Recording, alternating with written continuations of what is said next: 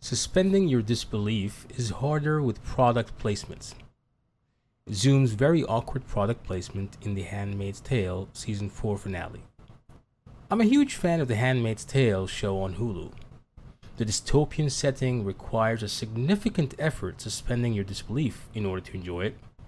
Wholesale institutionalized rape, vicious punishments including severing body parts, hangings on the wall, all in a not too distant future America.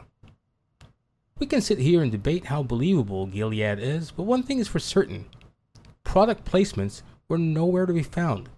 In fact, Gilead itself is almost communist when it comes to consumer choices. Foodstuffs are in often short supply as the new country fights internal and external wars. During the season 4 finale, Commander Fred was talking to his wife Serena, where he awkwardly blurted out, Zoom.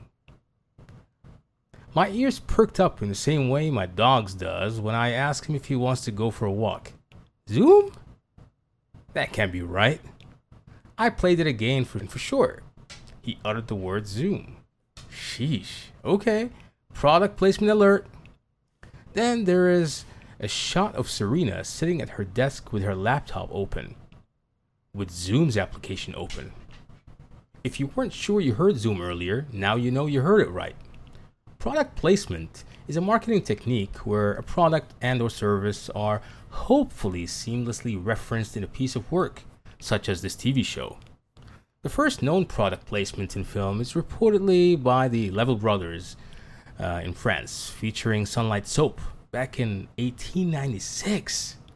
And before that, logistics companies lobbied Jules Verne to mention their companies by name in his famed novel Around the World in 80 Days that's back in 1873. So this stuff dates all the way back.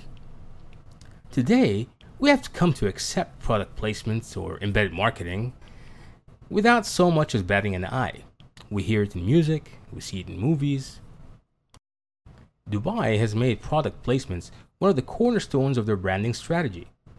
So much so that it has become so normal for us to hear Nicki Minaj or Drake name check Dubai. But it has to feel natural. It has to feel right. And when you're in a make believe world like The Handmaid's Tale, your imagination is already stretched thin. I don't know about you, but I simply did not buy it. It was cringe.